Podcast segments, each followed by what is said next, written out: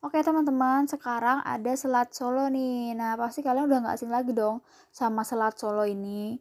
Selat Solo atau racikan salad adalah sebuah hidangan khas Jawa yang memiliki pengaruh hidangan Eropa yang asalnya dari Jawa Tengah, terutama kota Solo ya teman-teman.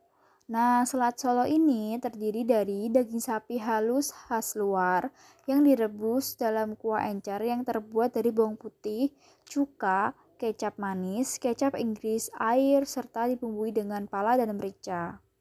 Selat Solo ini kemudian disajikan dengan telur rebus dan sayur-sayuran seperti buncis, kentang, tomat, selada, mentimun, kol atau brokoli dan wortel, serta ditaburi keripik kentang dan ditambahkan sedikit monster atau mayones di sampingnya. Bisa juga menggunakan sup daging dan kaldu sapi digepuk, dicampur keripik kentang, irisan bawang bombay, selada, wortel, buncis, telur, dan sejenisnya teman-teman.